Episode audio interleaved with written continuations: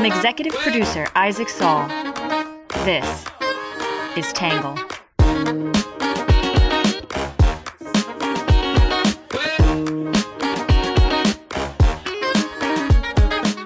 Good morning, good afternoon, and good evening, and welcome to the Tangle Podcast, an independent, nonpartisan, subscriber supported podcast where we summarize the best arguments from across the political spectrum on the news of the day and then my take. I'm your host, Isaac Saul, and on today's episode, we are going to be breaking down the F 16 fighter jets that are headed to Ukraine, reportedly at least what they mean, and some arguments from the right and the left about those jets. Before we jump in, though, I do want to let you know that tickets for our live event in Philadelphia, Pennsylvania on August 3rd are officially on sale. There is a link in today's episode description. There is a link on our website at readtangle.com slash live. There is a link in our newsletter today I encourage you to go check that link out. We need to sell. We need to sell tickets, sell out this venue so we can take Tangle on the road. I would very much appreciate your support in that endeavor. If you want to check it out, go to one of those links, buy a ticket. They're cheap. They're only 25 bucks for general admission. You get a seat, can have some exclusive merch, some guests, a moderated debate, drinks. It's going to be a good time. I would very much love to see some of you guys out there. And yeah, looking forward to it. All right, with that out of the way, we'll jump in with our quick hits.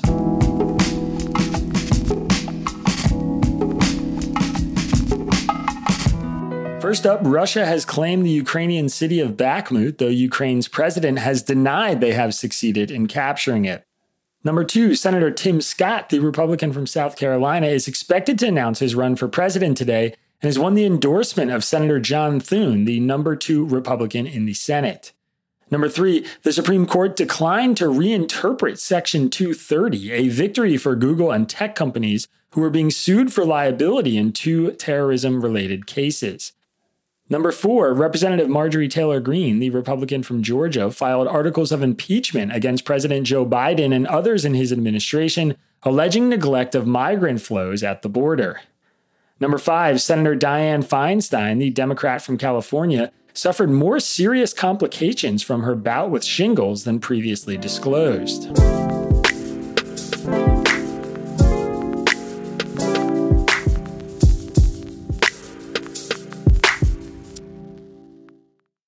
President Biden just told the allies that the U.S. will support efforts to train Ukrainian pilots on F 16 fighter jets. Zelensky desperately wants those planes inside his country. President Biden has informed the G7 allies here that the United States has agreed to allow Ukrainian pilots to begin training to fly American made F 16 fighter jets. This move represents a major reversal for Biden and a wish fulfilled for Ukrainian President Vladimir Zelensky, who has pleaded for F 16s for months. Assurances you have that providing F 16s won't escalate this war. I have a flat assurance from the from Zelensky that they will not, they will not use it to go on and move into Russian geographic territory. But wherever Russian troops are within Ukraine in the area, they would be able to do that. The United States and its allies are planning to provide F 16 fighter jets to Ukraine as part of a long term effort to strengthen its military. The decision was announced by the Biden administration on Friday at the G7 summit and comes after months of Ukrainian President Volodymyr Zelensky pleading with the US and allies to provide the jets. Until now, Biden has refused the request. The US and its allies will decide when to actually provide jets, how many we will provide, and who will provide them, one official told NBC News. While those details are still unknown, a senior official did say the US would support joint allied training programs for Ukrainian pilots on F 16s. Russia's Deputy Foreign Minister Alexander Grushko responded to the news on Saturday, saying Western countries run colossal risks if they decide to supply Ukraine with F 16 fighter jets. Meanwhile, Ukrainian Air Force spokesman Colonel Yuri Ignat said Ukraine would win this war once it deploys F 16 fighters, as it would allow them to provide defensive cover in areas that have been out of range of anti aircraft missiles. Delivering the jets and training Ukrainian pilots to fly them has been a major point of contention among U.S. officials and NATO allies who worry about whether it would amount to an escalation in the war and to what degree training Ukrainian soldiers would put Americans or Europe at greater risk. Officials in Poland, France, and England have all expressed openness to providing Ukraine with advanced fighter jets in the past, but any plans to share the American made planes requires the permission of the US government. Today, we're going to take a look at some arguments about the F 16s from the right and the left, and then my take. You can find our previous coverage of the war in Ukraine with a link in today's episode description.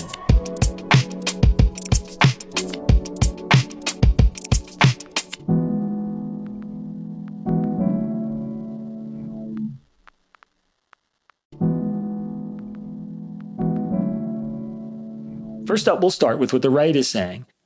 The right is somewhat split on the decision, though most criticize Biden for taking too long. Critics argue that Ukraine could have the jets operating by now if Biden had agreed to the plan when Ukraine wanted. Others suggest the jets will not make as big of a difference as pundits believe. The Wall Street Journal editorial board said the obvious question is why this decision took 15 months. In February, Mr. Biden insisted that Ukraine didn't need Western jets. Apparently, three months later, the jets would be helpful. That's been the White House pattern throughout the Ukraine conflict. Resist more advanced weapons, then finally provide them much later after more carnage, the board said. The British have been ahead of the US in offering long range missiles and pilot training. Leaks to the media suggest that the F 16 training that was heretofore impossible may happen in Poland. US allies are flush with F 16s as the newer F 35 comes online, so delivering them to Ukraine shouldn't degrade NATO's defenses. This will also help the US learn more about Russia's air defenses and provide tremendous lessons about the capability of Putin's army. US officials say it will take months to train pilots, and we'll never know what the war might look like today if Mr. Biden had offered such powerful assets a year ago, the board said.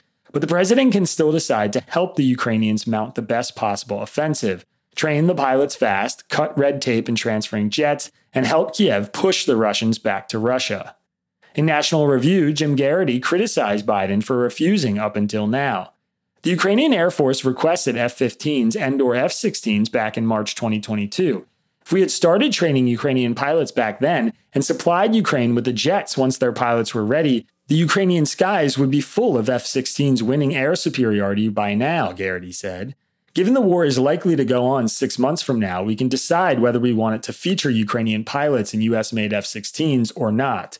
Back in February, Biden insisted in an awkward interview, does he have any other kind, that Zelensky and the Ukrainian military didn't need F 16s, even though they have been begging for them for a year, Geraghty wrote. Ukrainians pilots are flying the equivalent of a minivan, and Biden has been insisting they don't need the keys to a sports car. In Responsible Statecraft, Daniel L. Davis said the jets won't fundamentally alter the war. Even if it only takes four months to train Ukrainian pilots, the process to identify F 16s from partner countries, get them airworthy, and then deliver them with the full contingent of maintenance supplies, spare parts, and ammunition will likely take into 2024.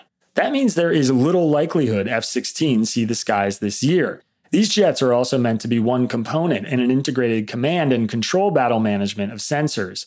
While the jet is capable of operating on its own, it is far less capable without additional acquisition assets, such as the E3 Sentry AWACS, and there has been no discussion of providing this to Ukraine. Third, the F 16 is not a stealth aircraft, which means it is vulnerable to Russian air defenses.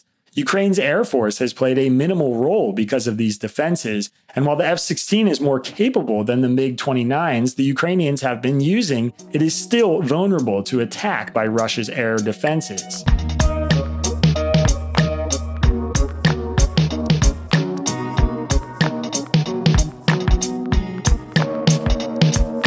All right, that is it for what the right is saying, which brings us to what the left is saying. Many on the left support the decision, saying providing the jets is worth the risk. Supporters argue the F 16s would help now and are a good long term strategy to shore up Ukraine's defenses. Others on the left criticize Biden for continuing to cross his own red lines and worry it could escalate the war. In Bloomberg, James Stavridis said providing the jets is worth the risk. The risks are clear. Russia will see it as direct American intervention, and thus there is chance of escalation, which could lead to the use of weapons of mass destruction. However, Putin is highly unlikely to exercise such an option because of strident opposition from China, his main supporter, as well as India and the global south. There's also a risk that a complexity of training and maintaining the jets causes the Ukrainians to waste valuable combat resources and personnel to produce a less than robust new capability. On the other hand, F 16s are rugged and relatively simple to maintain and operate, Stavridis said. They are the Swiss Army knife of the air battlefield with tremendous range and maneuverability and can operate virtually every missile and bomb in the Allied inventory. Putin's generals are pushing for him to take out entire cities and critical infrastructure, and the F 16s could deploy at two or three bases around Ukraine on five minute alert status, which is standard practice with fighters on the deck of a U.S. aircraft carrier, and be directed against incoming flights of Russian aircraft in air to air combat mode. At the end of February, the Washington Post editorial board was pushing Biden to send the fighter jets to Ukraine. The U.S. response has lacked long term thinking in a war that will not end soon, the board said. A prime example is Washington's resistance to preparing Ukraine's Air Force to fly advanced U.S. fighter jets, a component of defense strategy it will surely need. Supplying Kiev with US made F 16s, top notch fighter jets used for decades by military pilots in this country as well as a number of NATO nations, would take time, well over a year given the intensive training needed not only for aviators, but also for mechanics and other logistical personnel. It is time to start. Without US support, nothing is likely to happen. That's been the pattern since the beginning of Russia's full scale invasion, and it is exactly what happened with the top of the line battle tanks. It was only Mr. Biden's decision in January to supply US made M1 Abrams tanks that ended foot dragging by German Chancellor Olaf Scholz. The West has to think in terms of years, and dithering over the weapons for Ukraine is likely to translate into stalemate, which serves Russian President Vladimir Putin's interests. In World Socialist website, Andre Damon said that this announcement is the latest proof the war is spinning out of control. To an even greater degree than the M1 Abrams battle tank, sending F 16 fighter jets to Ukraine would involve the deployment of logistical infrastructure and supply lines into Ukraine from NATO countries, likely including the deployment of American civilian contractors to help maintain these sophisticated systems, Damon wrote. The recent decision is in flagrant defiance of multiple explicit promises made by the Biden administration that it is seeking to avoid an escalation of a full scale war with nuclear armed Russia. Now, the U.S. has crossed the last of these self proclaimed red lines, despite the fact an expanded involvement of our role in the war is supported by just one in five Americans. It is for this reason that the Biden administration has systematically lied about its plans to escalate the war and sought to cloak its long planned escalatory measures as improvised responses to public pressure from its NATO allies and members of Congress, Damon wrote.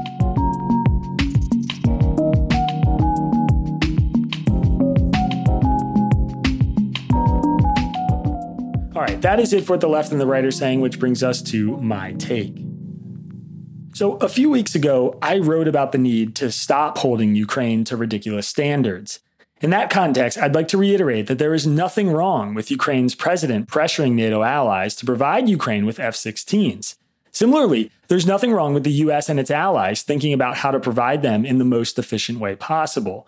The best criticism of our decision making process is the one largely lobbed by the right. If we were going to do this, why didn't we do it a year ago? One good answer to that question is that the risks seem much, much lower now. Russia has threatened escalation and promised doom and gloom over and over, wailing any U.S. involvement will cross some perceived red line on military support. Remember when the M1A1 tanks were an extremely dangerous decision that would take the conflict to a whole new level of confrontation? Remember when the rocket launchers risked widening the conflict? Remember when Russia said providing Patriot air defense systems would entail possible consequences and effectively make US a part of the war? Each one of these warnings was interpreted by some as threats of retaliation against US shipments or even threats of nuclear war, and each got people in the US insisting we must not escalate. Then each warning resulted in essentially no new escalations or consequences from Russia. As I've written before, the threats Russia makes should be taken about as seriously as their state media. What we need to be watching are escalatory actions, the movements of their military or nuclear programs. So, any criticism of this move has to consider the relative risks. Maybe a year ago, we wouldn't have considered sending fighter jets to Ukraine because we didn't know the risk. But now we can be confident that the risk is very low. Russia hasn't managed to win this war against an overpowered Ukraine. The last thing it could afford is to involve another party, and it's hard to believe it has the power or resources to make good on its threats of revenge against this kind of support. The more interesting and pertinent question is just how much the F 16s will help. I have zero military experience, so I'm not going to sit here and pretend I know the answer. The experts seem divided on their potential impact, but it appears the jets aren't going to immediately swing the war one way or the other. It will be months at least before they're even in the sky. A better way to interpret this is probably that the US is investing in long term help and preparing Ukraine for a stage of the war that is a year away and beyond. Acknowledging that prospect is both depressing and sensible. The F 16 fighter jets may not win Ukraine the war this summer, but they offer another advanced measure of protection for any army in desperate need of whatever edge it can get. In that sense, given that they are a relatively abundant resource for us and our NATO allies, I think committing to the delivery makes sense. In fact, I wrote last March, over a year ago, that we should have supported the delivery of less advanced Polish fighter jets to Ukraine. At that time, it was mostly conservative columnists who believed those planes and the F 16s could have been sent, and mostly liberal columnists backing Biden's refusal. Looking back, I think it's clear the narrative on the right has prevailed. Biden should have acted sooner, and Putin's threats were mostly bluster. Today, there seems to be little downside aside from the financial cost. Even if the ceiling on how much the jets can help is low, Ukrainian officials clearly believe they would be game changing. Given my belief that there are so few risks on the table, I think it is the right move, even if hindsight tells us the delay was ultimately unnecessary.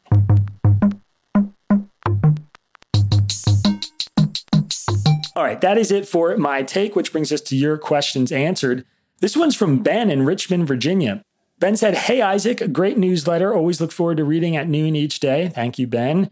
Quick question regarding what the left and right are saying. What is the significance, if any, of the many other some language at the top of those sections? For example, will you only use many if you find at least X sources saying something?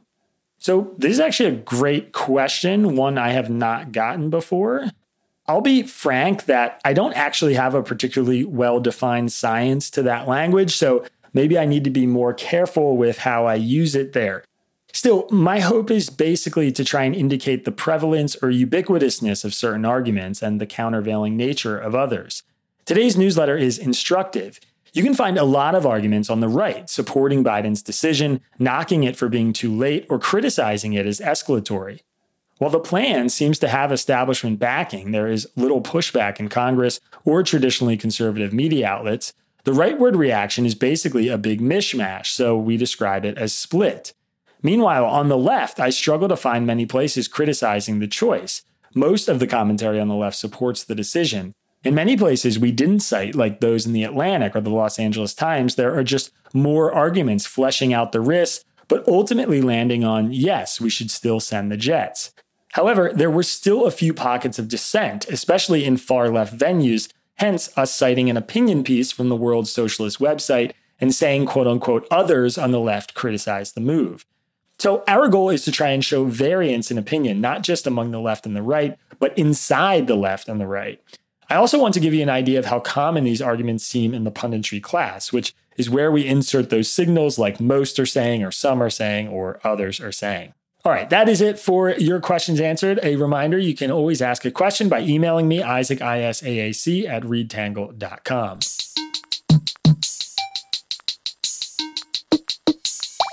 All right, next up is our under the radar section. On Friday, heavily redacted court documents were unsealed that showed the FBI improperly used a digital surveillance tool more than 278,000 times to search for information on individuals. The document showed thousands of violations of Section 702 of the Foreign Intelligence Surveillance Act, which allowed the government to spy on communications between targeted foreign individuals. FBI officials used the warrantless surveillance tool to look into people connected to racial justice protests in 2020 and the January 6 storming of the Capitol, among others. Section 702 is set to expire at the end of 2023, and the report could create challenges for Congress's effort to renew it. The FBI says that reforms it already has put into place in 2021 would address abuse of the program. The Hill has the story, and there's a link to it in today's episode description.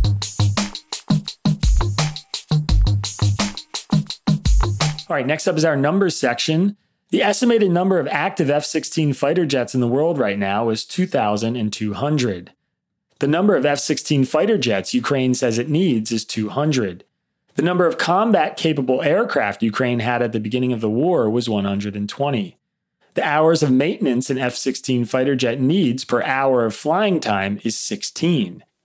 The estimated cost of revitalizing Ukraine's military with F 16 fighter jets is $11 billion, according to the Pentagon's top policy official. All right, and last but not least, our Have a Nice Day section. Boston is piloting a new program to offer free digital libraries at bus stops across the city. Riders at 20 bus stops can now scan a QR code to browse and borrow audiobooks, ebooks, e newspapers, and e magazines appropriate for all ages, Boston Mayor Michelle Wu announced. Library cards are not needed, and readers don't even need to download an app. The pilot program is going to run through August and is intended to give people something to do on public transportation while also offering more free resources for reading, learning, and keeping up with the news. Patrons can check out up to five titles at a time for two weeks without any cost. NBC Boston has the story, and there's a link to it in today's episode description.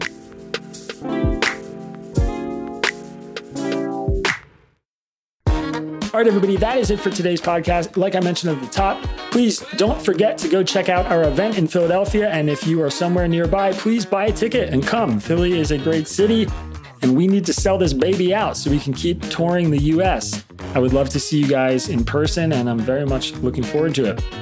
We'll be right back here at the same time tomorrow. Have a good one. Peace. Our podcast is written by me, Isaac Saul, and edited by Jon Lall. Our script is edited by Ari Weitzman, Bailey Saul, and Sean Brady. The logo for our podcast was designed by Magdalena Bokova, who's also our social media manager. Music for the podcast was produced by Diet75. For more on Tangle, please go to readtangle.com and check out our website.